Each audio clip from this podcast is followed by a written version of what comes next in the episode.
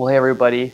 Uh, welcome back. Thanks for uh, sticking around with us this morning. Um, it's kind of a kind of a gloomy day, kind of a nice day actually to curl up, maybe. So if that's you right now, um, hope you're having fun doing that. Uh, like Julie said earlier, um, we're the two pastors here at Resurrection City, and on a morning like this, where we're in the shelter-in-place order, and we can only have uh, whoever is living with you over, it's actually kind of helpful to have a husband-wife pastor team. So um, we're kind of blessed in that way. Um, like Julie said, if you're just checking us out, uh, we're really excited that you are doing that. Um, please uh, stick around. You're, you're on our YouTube page or our Facebook page already. Go ahead and look around. We have a lot of other content that we have up on the sites and uh, stuff to hopefully keep you busy while you're um, in quarantine. So uh, please avail yourself of all that stuff. Go to our website, rescitychurch.org, for other things. Um, we're just really happy that you're checking us out this Sunday morning. You could be a lot of different places here, and you chose to be with us. So thank you for that. Um, we have been going through the book of John. We're in chat. We're going to be starting chapter two today. Uh, so if you have a Bible or you want to open up on your Bible app or even open another uh, browser on or another tab on your browser to read along with us, we're going to be in John uh, 2 verses 1 to 12 today. We're going to be talking about uh, when Jesus makes uh, wa- uh, wine out of water at the wedding at Cana. So, what I'm going to do is I'm going to read the passage for us here quick uh, to start, and then I'm going to kind of just hop in and break it down like we do every single Sunday. So, here we go John 2 1 to 12. On the third day, a wedding took place at Cana in Galilee. Jesus' mother was there, and Jesus and his disciples had also been invited to the wedding. When the wine was gone, Jesus' mother said to him, They have no more wine. Woman, why do you involve me? Jesus replied, My hour has not yet come. His mother said to the servants, Do whatever he tells you. Nearby stood six stone water jars, the kind used by the Jews for ceremonial washing, each holding from 20 to 30 gallons. Jesus said to the servants, Fill the jars with water. So they filled them to the brim. Then he told them, Now draw some out of the out and take it to the master of the banquet.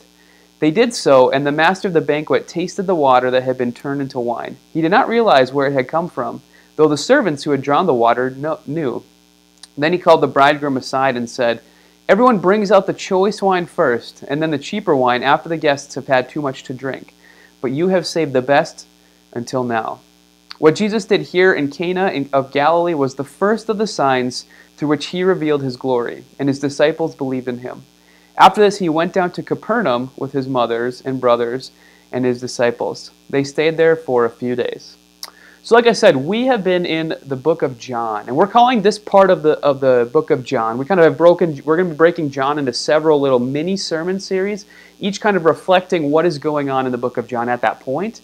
And we're calling this one "Come and See" because this is where John is revealing uh, God come in flesh as Jesus, revealing that glory to us. This is kind of the introduction to Jesus in the book of John, just kind of laying out who he is, what he's done, and what it looks like when God comes to earth to bring uh, the kingdom of God, or what John calls eternal life, we'll, we'll find. Okay, so think about what John is doing here. Think, think as if, if you're, you're trying to bring people to belief in Jesus, think of it like John is offering an argument to us. And so, what do you do when you're trying to formally bring someone to like a conclusion? I Think like a lawyer here, actually. This is kind of helpful. John, seem, John seems to be thinking like a lawyer in this sense. So, two weeks ago, we talked a lot about witnesses and testimony. John is very concerned to bring witnesses and testimony to our attention to, to draw us to belief in God. Now, last week we talked about skepticism. What happens when someone uh, sees a witness or, or, or, or, some testimony to Jesus and, and experiences some doubt or some um, skepticism to that? Last week, John brought to our attention somebody who um, was skeptical but then came to belief, kind of overcame that belief. Someone that we can maybe resonate with if we're reading the book, and that's us. And now this week, again, if you're presenting, uh, you're trying to bring people to like a formal conclusion, this week John is going to bring evidence to us. Now, specifically, the evidence that John talks about is signs or miracles. Now let's just talk about miracles really quickly here. I feel like we have to we have to pause and talk about the nature of miracles a little bit. Um, I think in our culture today, there's kind of a pervading view that you have to choose between, on the one hand, uh, science, and on the other hand, you have to choose between supernatural or miracles, as if there are two separate worlds and you're kind of choosing which world you're going to believe in. Do you live in a world that's governed by science and natural law, or do you live in a world that's governed by fairies and demons and magic and stuff like that? Kind of, it's kind of like we have to choose between one of the two if we're going to take the idea of miracles that are in the Bible seriously. We have to pick one of those camps out. And if we pick the world that believes that this stuff actually happened, what, what we read about today, Jesus turning water into wine, then we kind of are choosing to live in this world of, uh, of fairies and magic and, and, and, and whatever, you, whatever you call it, miracles and stuff. Now, there's some, some problems, I think, with, with, that, with that sort of dichotomy, that kind of stark divide. Uh, the first is that, like, we do, what, do, what do we mean when we say science on the one hand? What, do, what does that mean, science? And what do we mean by supernatural? What, what does it mean? These are kind of ill defined terms. Uh, another is, is that, like, when we are, like, that's not a way that, that when John is writing that they would have thought about it, like as if there's science on the one hand and miracles or whatever on the other. That's actually something that we kind of invented, this sort of divide that says you have to believe in one of the two, really around the time of the Enlightenment. That's when that starts to really crop up, as if there's sort of one camp that you can choose. Now, it's continued on until today, but I think it's fair for us to really challenge that assumption. And I want to do that a little bit uh, today. And and, and, kind of a, a, last problem is again, like I said, these are kind of ill-defined terms, right? Especially science. Um, when we def- define science in such a way that, that, that it's sort of a priori or, or, out of hand assumes that there's no such thing as, as miracles can exist, it's act, we're actually kind of moving beyond what science actually is supposed to be. Um, and so, really, there's actually no such thing as scientific arguments against uh, miracles. Um, only really philosophical arguments. Now, if you if you want to know what I mean by that, I'd love to break that down more, but uh, I'm not going to do it in the sermon. If you do want to know more what I mean, or kind of kind of again, I have a, I have a, I've done a lot of research on this actually, but I figured the sermon was not the right place for it. But if you do want to learn more, it's actually why we included the question and answer time in the sermon. So if you'd like to hear a little bit more about uh, some of the problems between uh, the, the, the so-called conflict between science and miracles, um, throw, go ahead and throw it in the comments, and I'll try to address it at the end of the sermon. Okay. Um, but what what I want to do talk about today is the idea that uh, miracles and the way that we think about miracles. Again, I've kind of said that these are sort of ill-defined terms. The way that we sometimes think about miracle isn't helpful for us to try to really understand what John is talking about here. Um, miracle, the word miracle can mean lots of things. Uh, we use it to mean sort of highly improbable and unexpected sometimes. Other times we, we, we take it to mean sort of like uh, circumventing the laws of nature, something that doesn't uh, follow what, what we know as the laws of nature. And that's what miracle must be. And actually, John has a different uh, definition for them. And we actually have this in the passage. He actually describes what this is supposed to be. He calls them signs. In John 2.11, uh, I'll read this again. He says, What Jesus did here in Cana of Galilee was the first of the signs through which he revealed his glory, and his disciples believed in them. So, what does he call them? He calls them signs. Um, and so, what we might call miracles today um, have actually a purpose, John says. And it's very clear that they, that they are recognized to have some sort of purpose, and that's to uh, reveal Jesus' glory. Now, of course, God can reveal Jesus' glory in whatever way He chooses. He can choose to do it by working around what we might call, or what's natural law, what we, what we might think of as scientific. He can also do it through, through other ways too. Let's, let's just work backwards here. So, kind of do, let's do a little thought experiment here. I actually have uh, uh, some friends who are agnostics. We used to get together on a regular basis and just kind of hang out and have drinks and, and talk about the nature of belief and and, and I remember one time we were talking about near death experiences, which is just like the phenomena of, of sometimes people, they'll be laying in a hospital bed, they'll be in a coma or near death. People might actually think that they, that they were actually dead for a time. And they sort of have a vision of themselves maybe leaving their body, kind of floating around the hospital or something like that. It's kind of a phenomena. It's, it's hard to explain, and people have had them for a long time, and we call them near death experiences. Um, now, there's some scientific studies out there that uh, that that say that there's might, maybe a part of something in our brain that causes this to happen. The science is, isn't really conclusive necessarily on it, but there's some data out there that says that that might be what's happening in some of these uh, near-death experiences. Now, think about it like this: if let's say that someone has that has the near-death experience and um, they come to belief in God because of it. They, they, they come to, they don't have any other way to explain what happened. It seemed incredible to them what happened, and they begin to believe in God. Does it really matter if there was actually some breaking of natural law there, that they actually were floating out of their body and that's what was taking place, or if it was their brain doing it? Either way, God, his, his, purpose is accomplished. It's, a, it's still a sign to his glory no matter what. And whether or not God chooses to work around the laws that he's set up in the world, or if he's chosen to uh, use what he's wired into our brains to cause it to happen, either way, it doesn't really matter. God is sovereign over it. He's able to do whatever he wants, and it, and it accomplishes its purpose. And that's what really matters when we talk about signs and miracles, is, is what the, what's being accomplished.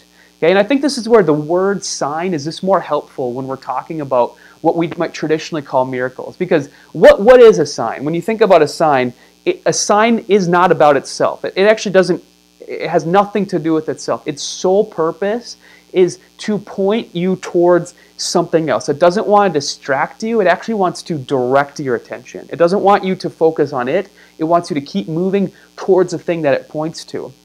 And if it does that, it's done its job. And, and so, more specifically, the goal of a sign is to point you towards something uh, of substance. It doesn't have any substance of its own.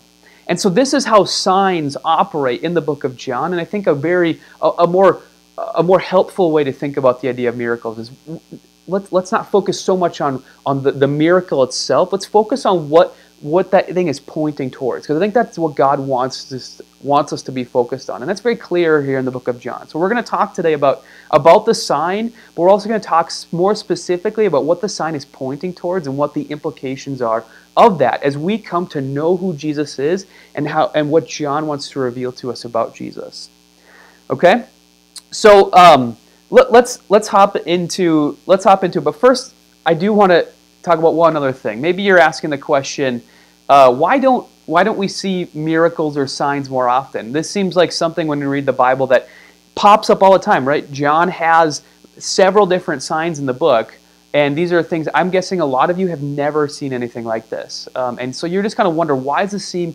that this stuff doesn't happen?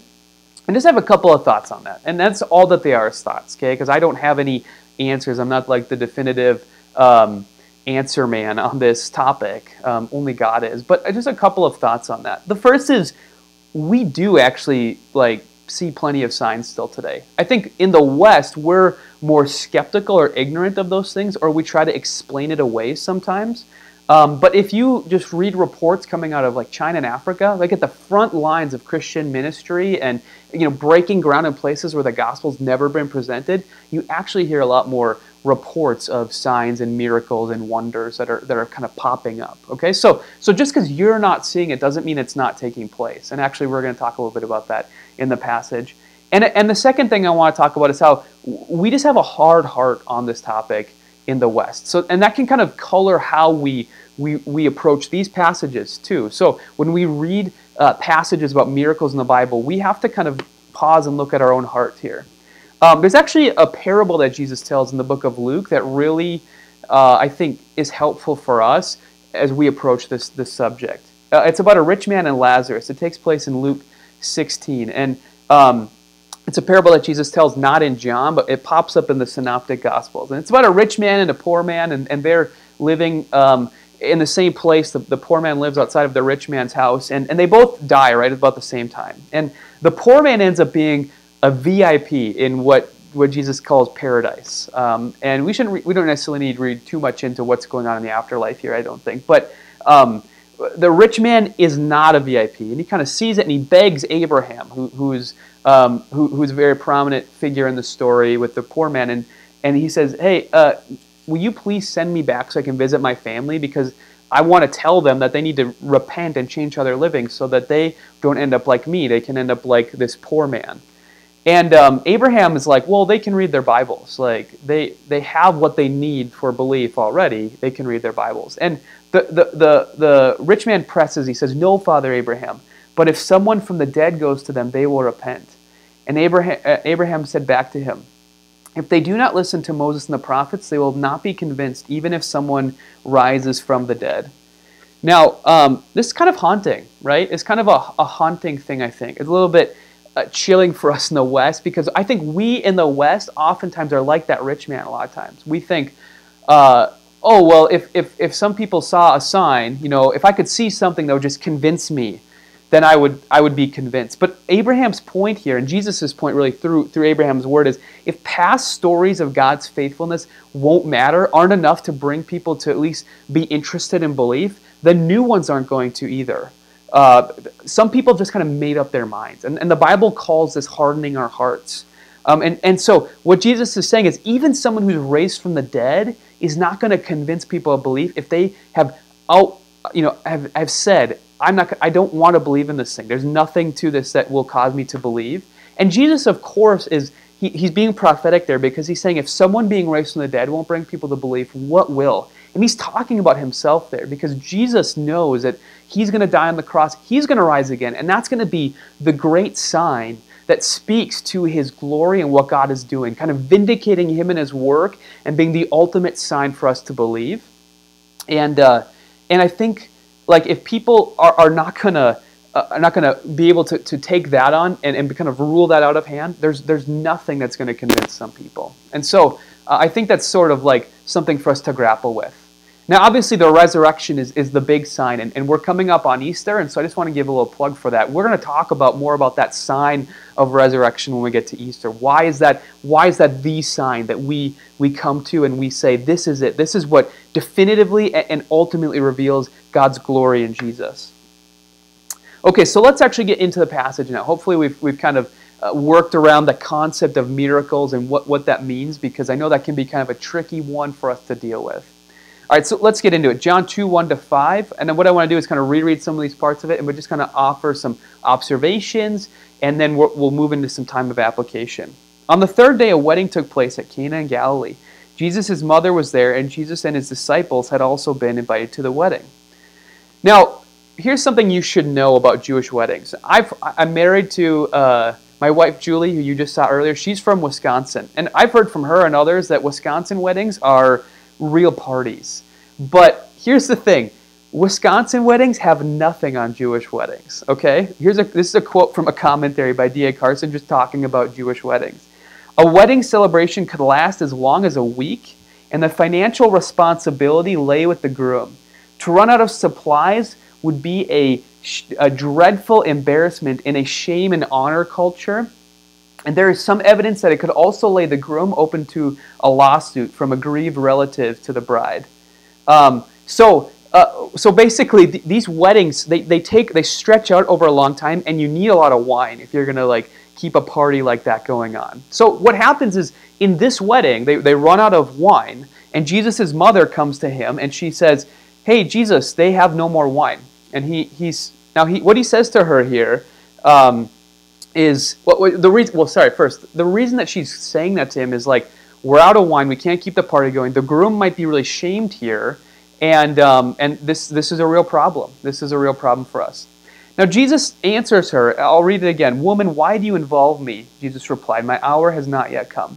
Now let, us talk a little bit about that. The response might seems a little bit uh, harsh from Jesus, maybe, um, and he he he did like first of all, we need to kind of move beyond how sometimes when we call a woman woman, like in our society today, that's not necessarily what Jesus is doing. But we should also draw attention to the fact that he's kind of distancing himself from his mother here. He's kind of telling her, "Hey, listen, um, I'm kind of kind of sidestepping what you might think of as my uh, family obligations here." Now, the reason he's doing it this is is because he's kind of setting himself out as redefining his relationship to sort of not, not just his, his mom and his family, but like all structures. And it's a really important thing for John that we'll see as we move forward that he, he is coming, Jesus is coming and speaking of the authority of God and God alone. He, no, no human um, institutions are sort of preconditioning what he does. It all comes through his own volition uh, given to him by God. And he's sort of setting himself up by saying, I'm going to do this thing that you're, you're asking. We see that. But he wants them to know it's for him to reveal God's glory. So, and, and he wants the readers to know that as well. Jesus isn't just being a good son here or a good family member of whoever is getting uh, married. He's also he's also doing this to reveal his glory, and that's kind of the main point here. Okay, so so his mother tells the servants, "Do whatever he tells you." And so while Jesus has just kind of distanced himself from his mom here, let, let's quickly just uh, John is giving his mom credit for having a really strong, persevering faith here too. She's even though Jesus has kind of uh, rebuffed her in a sense, she has said, uh, "I still believe you're going to do something amazing, Jesus." And her faith is commended by John here by him uh, bringing that out. So let's just let's just give uh, Mary a little credit here as well. All right, let's continue verses 6 to 8. Nearby stood six stone water jars, the kind used by the Jews for ceremonial washing, each holding from 20 to 30 gallons. Jesus said to the servants, Fill the jars with water. So they filled them to the brim. Then he told them, Now draw some out and take it to the master of the banquet. They did so. So these uh, stone jars are used for uh, some ceremonial washing that the Jews did. Um, and the, the purpose uh, of these of the ceremonial washing is sort of to, to give them a, a sort of purity as they approach God. I mean, we, we won't get into it here a ton, but the thing we got to notice is that this thing that is used for Jewish purity gets changed over into uh, something to be used for a party. That's the, that's the big symbolic point that John is getting across here. Last week we talked about a, a small story that didn't seem that important with, with the one Nathaniel skeptic. This week it's the same thing. It doesn't seem like a big deal that Jesus makes some wine for a party. It's not that big of a sign. It's not like a, a major healing. But there's a symbolic importance here that John wants us to grasp that we're going to talk about here in just a little bit. Let's finish up with, with, with the passage, though, verses 9 to 10. And the master of the banquet tasted the water that had been turned to wine. He did not realize where it had come from, though. The servants who had drawn the wine knew. Then he called the bridegroom aside and said, Everyone brings out the choice wine first, and then the cheaper wine after the guests have had too much to drink but you've saved the best till now. Now, again, if a party is going to last for a week, usually what you do is you get the good wine out first when people, uh, are, you know, when taste still matters to people, and after they have drank enough, then they don't really care what it tastes like. That's when you move into like the Bud Light and stuff, right? When people don't care that much about what they're drinking. Um, and so usually the wine that you're drinking later on is not that good of wine, but the master of the banquet, the guy who's kind of the, the wedding planner, the guy who's planning everything says, whoa, where'd this wine come from? This stuff is awesome. Usually we like the wine that we're getting at this point in the party is not that good, but this stuff is way better than the stuff we got at the beginning. To sort of show you how good the wine that Jesus makes is. Okay, how how how how uh, um, fantastic his work is in this in this sign that he's he's bringing across, and people notice it. Now, the thing that and the thing that we notice here, and this is actually one observation I just want to make, is that most people at the wedding don't really see what happens. Like they, they know that new wine is coming, but only a few people who are in the back room knows what actually happened. And, and I think for us, like a, a, an interpretation for us from that is that sometimes God's signs will be for a selective audience, and that's at His discretion. God is not uh, again, like we saw with Jesus, he's not going to be uh, compelled to act in a way that he doesn't want to. And sometimes he's content with, with a sign that he does, a miracle that he does, only being shown to one or two people because that fits his purpose. And Jesus uh, shows that, that, that, here as well. Now, that's not always true. We, we see some of his signs that happen in the book are, are big signs that everybody notices, and especially the resurrection is the case. Um, but just because some people don't notice it doesn't mean that it's not God working. So that's something just to, to kind of chew on for you. And a second observation here um, is that Jesus does his first sign, right? John tells us that this is the first sign that he did to reveal his glory.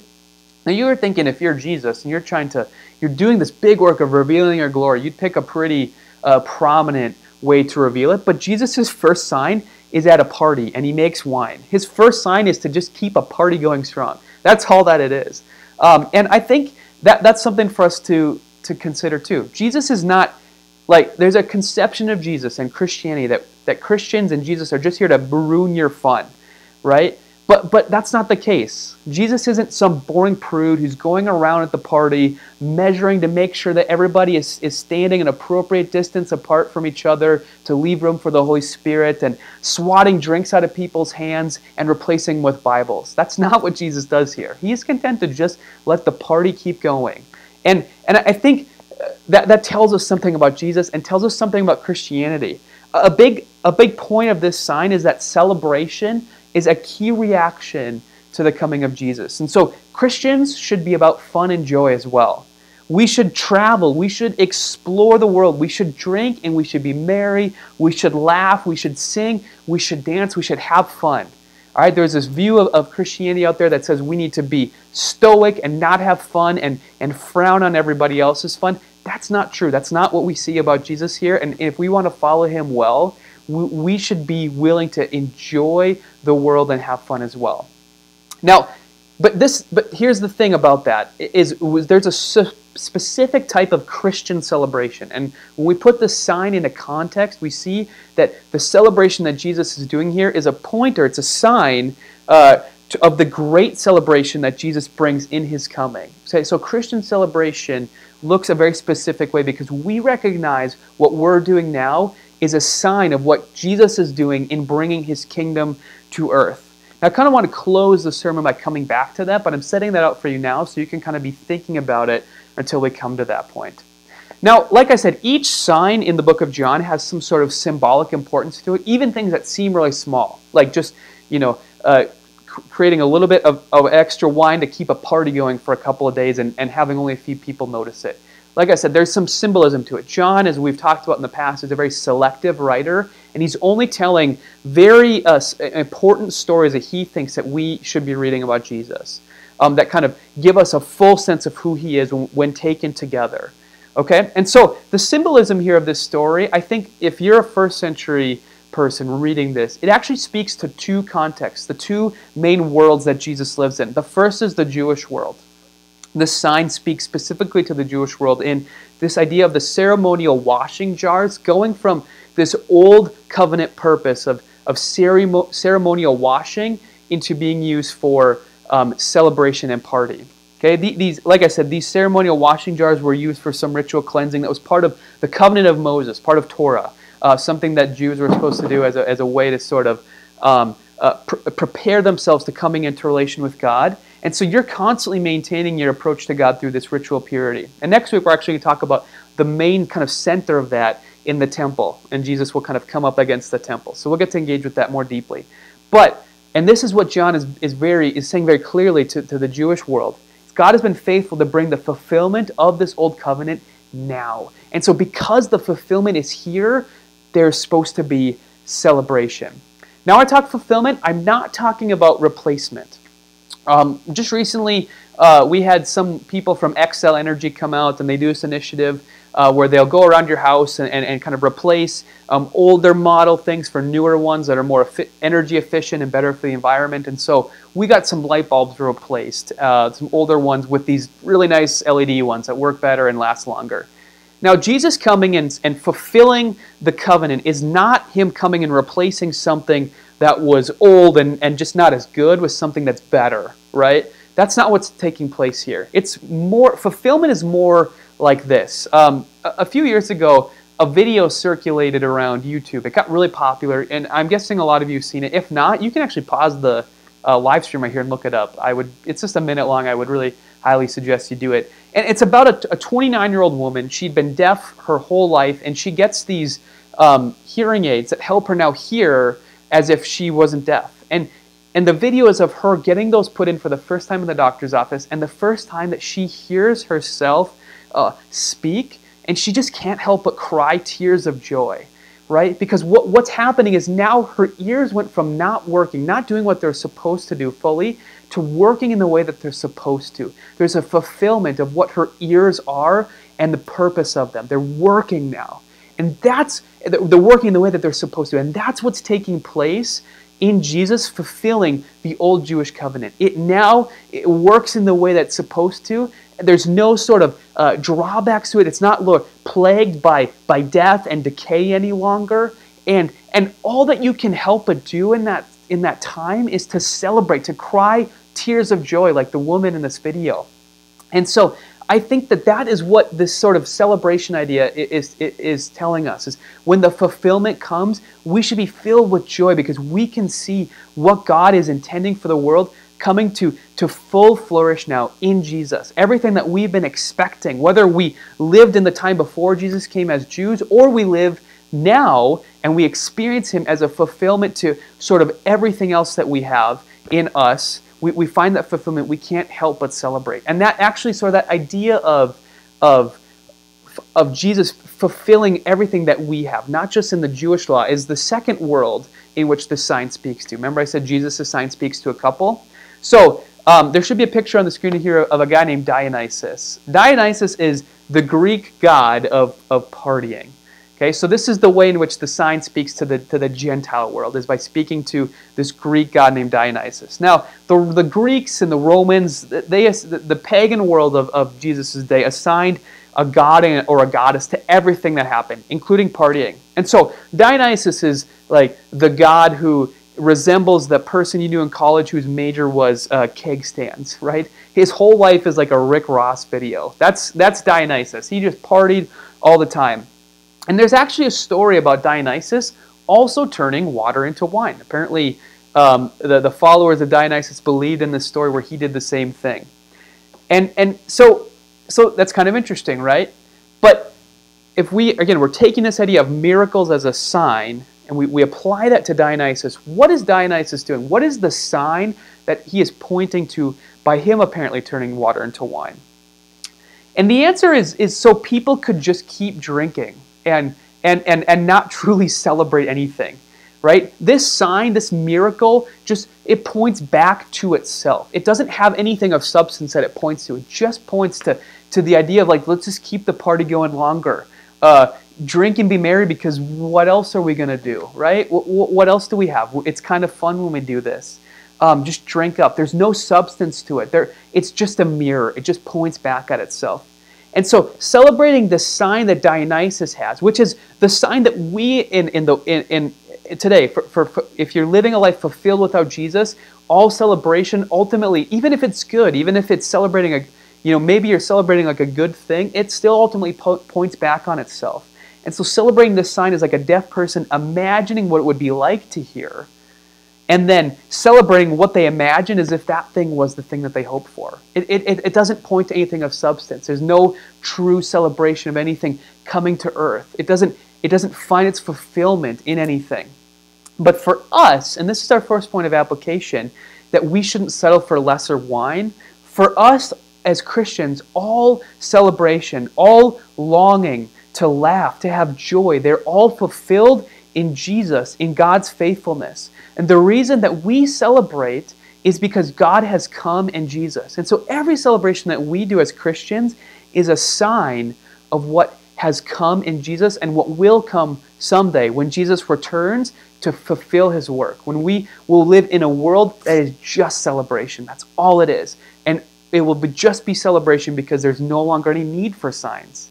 It's going to be incredible. And that is what, what Jesus is doing here is pointing towards is, is that he has come and the only correct response is celebration.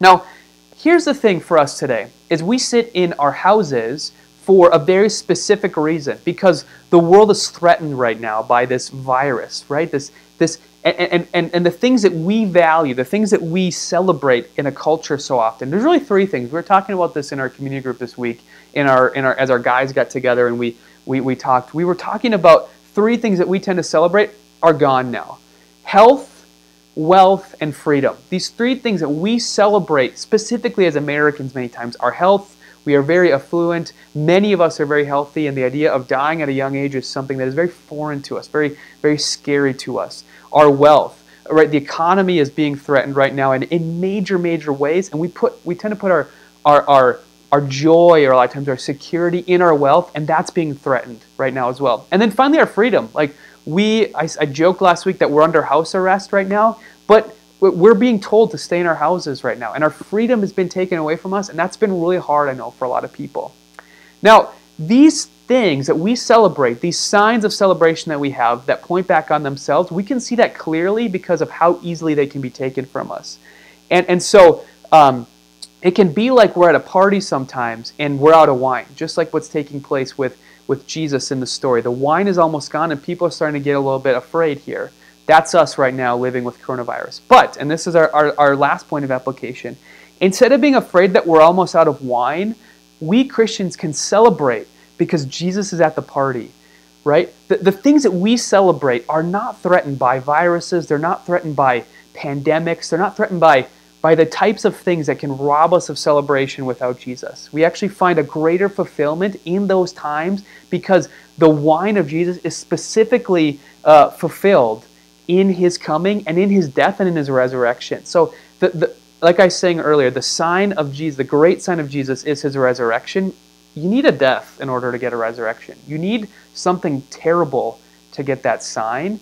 And yet that sign comes out all the more beautiful because we know that it, it its glory reveals itself in hard times. And that's a reason why we as Christians can continue to celebrate Jesus' coming now because it's not threatened. Just, you know, the, the, the, the signs of, of the good life of Dionysus lay stripped in front of him right now. Anytime those things are threatened, there's no longer a reason to celebrate. But we as Christians, we should continue to celebrate, even in the hard times, because that proves to us that the wine that we get that comes in Jesus is even better than any of the other wine that we could be receiving, even if times were good, even if we were at the beginning of the party when all the wine was flowing. It's in the midst of seeming to lose that wine that we find the better wine of Jesus. And so we should be celebrating right now. We should not be afraid that we're almost out of wine in this party because uh, we have a hope that is fulfilled in Jesus, in his coming, in his death, and in his resurrection. So that's that's our sermon for you today, something for you to ponder. And so what we're going to do now is we're going to kind of move into if we have any questions, um, which look, Julie says we do, we're going to move into some time of question and answer. And if you uh, want to take this time of, of Q&A to get ready for communion, after we're done answering the question, uh, we will uh, take communion together. So kind of use this time to get to get ready for that. So Jesus or Jesus, Julie, wow, that is that is crazy. Um, uh, Julie just handed me the, the question. So, um, all right, so we have a couple questions, both from Thomas. What's up, Thomas? Thanks for asking some questions. His first one How much was the first miracle Jesus reluctantly fu- uh, fulfilling his obligation in the godly commandment of honoring his mother? Okay, so we talked a little bit before about how Jesus is sort of uh, separating himself out from um, the institution of family, really, which is a really important institution, especially in the ancient Jewish world. Your, who your family was, what their trade was, who your father and mother were, was incredibly important to your identity. And so you were supposed to act to bring honor to your family and not bring shame to your family. This, when we, we I talk, I use a earlier that talked about honor shame culture. Your goal as a good son, if you're Jesus, is to bring honor to your family. That's like your main goal in life, actually, is to be bringing honor to your family. What Jesus is doing here is he's sort of distancing himself from his uh, from his his mother Mary and, and kind of saying, if I'm going to act, I'm going to do this sort of of my own accord. Now Thomas is asking, what was he doing this to fulfill what his mother said? Does he kind of change his mind and be like, ah, yeah, I suppose if I'm going to be a good son, I should do what my mom asked? Um, I guess I can't answer that question and get inside of Jesus' head, but what I do know in the book of John is, and we haven't gotten to it yet, so we will, and we'll, we'll unpack this more, but Jesus talks all the time in John. It's even more so in the other Gospels. John brings this out about um, obligation to his Father in heaven. So Jesus is saying, I have a Father that I have a, I have like a, a, a close relationship with that is um, deeper than my relationship with my actual family. And, and so when I'm acting, primarily, I'm acting out of his prerogative to reveal his glory, to do what I see him doing. So, in a sense, Jesus is honoring the Jewish command to honor your father and mother. But what he's saying is for him, because of what God is doing um, in sending him, his, his heavenly father is the father that he responds to more.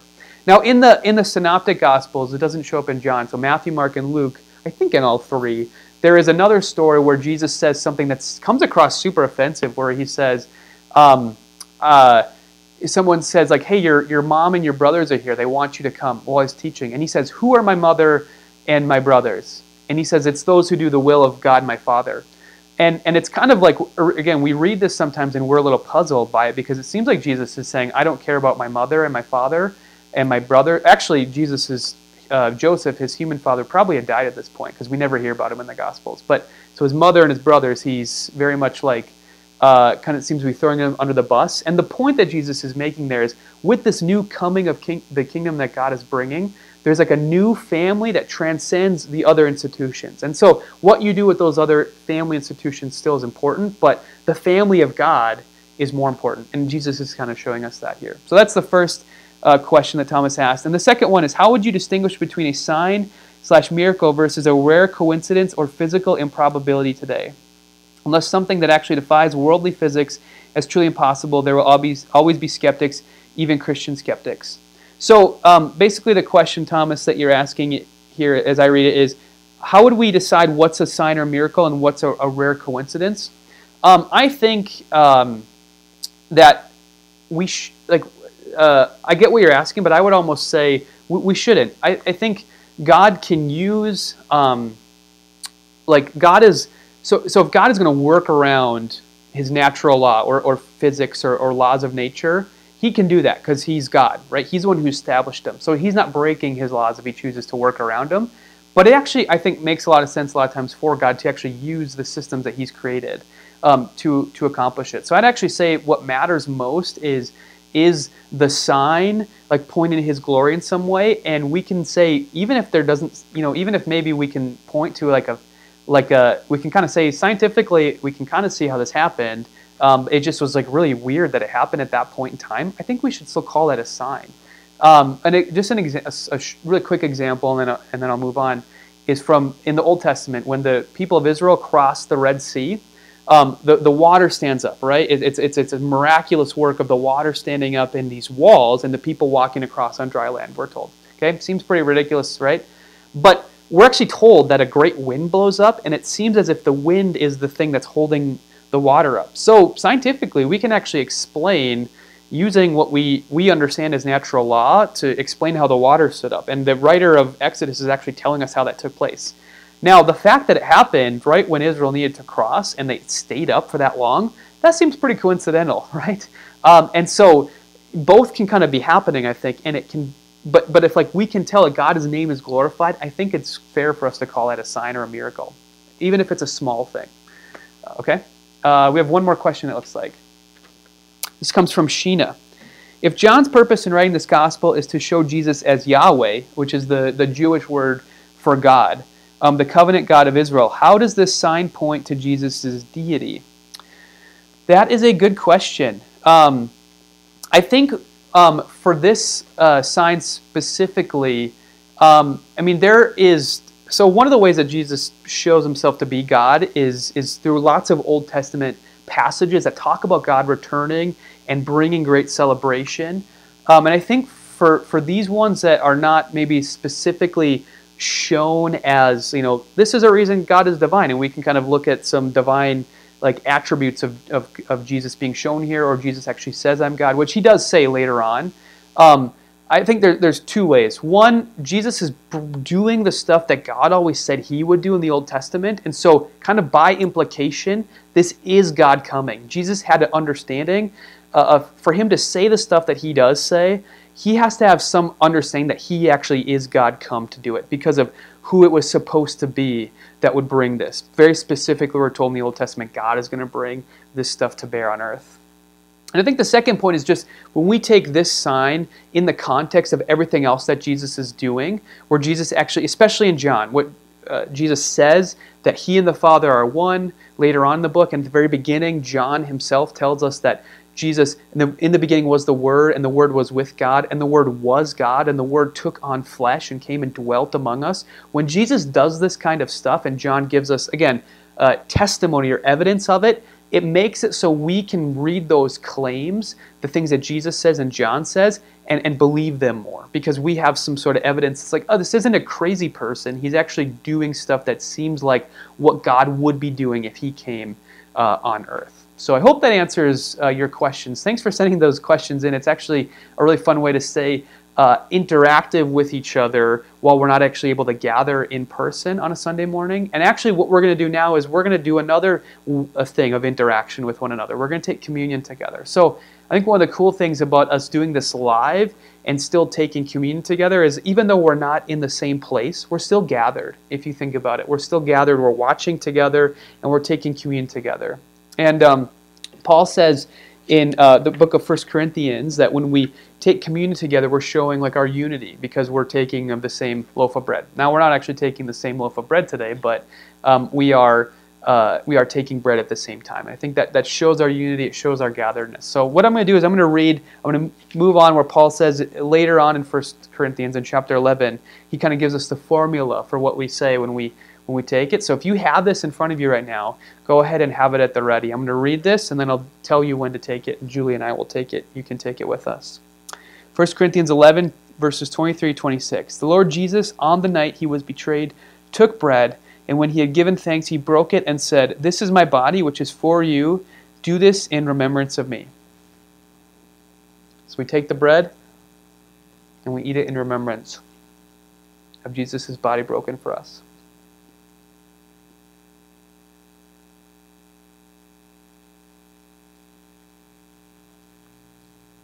In the same way, after supper, he took the cup, saying, This cup is the new covenant in my blood. Do this wherever you drink it in remembrance of me. So take the cup of Jesus' blood shed for us. And when we take these cups, we're celebrating, right? This is the wine that Jesus brings for us. And we take and we celebrate every week as a community all across the world. People are taking this, even if it's not actually wine, we're, we're celebrating as if uh, like we're, we're a part of this wedding that Jesus is, is, is doing, where he is he's making for us a wine that we can drink to celebrate, but the wine is not made out of water. It's actually made out of his blood. And that's the thing that we remember each Sunday morning. And Paul continues and says, Whenever you eat this bread and you drink this cup, you pro- proclaim the Lord's death until it comes. And that's the big thing that we remember every Sunday is that um, the, the wine that Jesus gives us, that, that gives us our salvation, that brings God's kingdom to earth fully, is wine that is made of his own blood.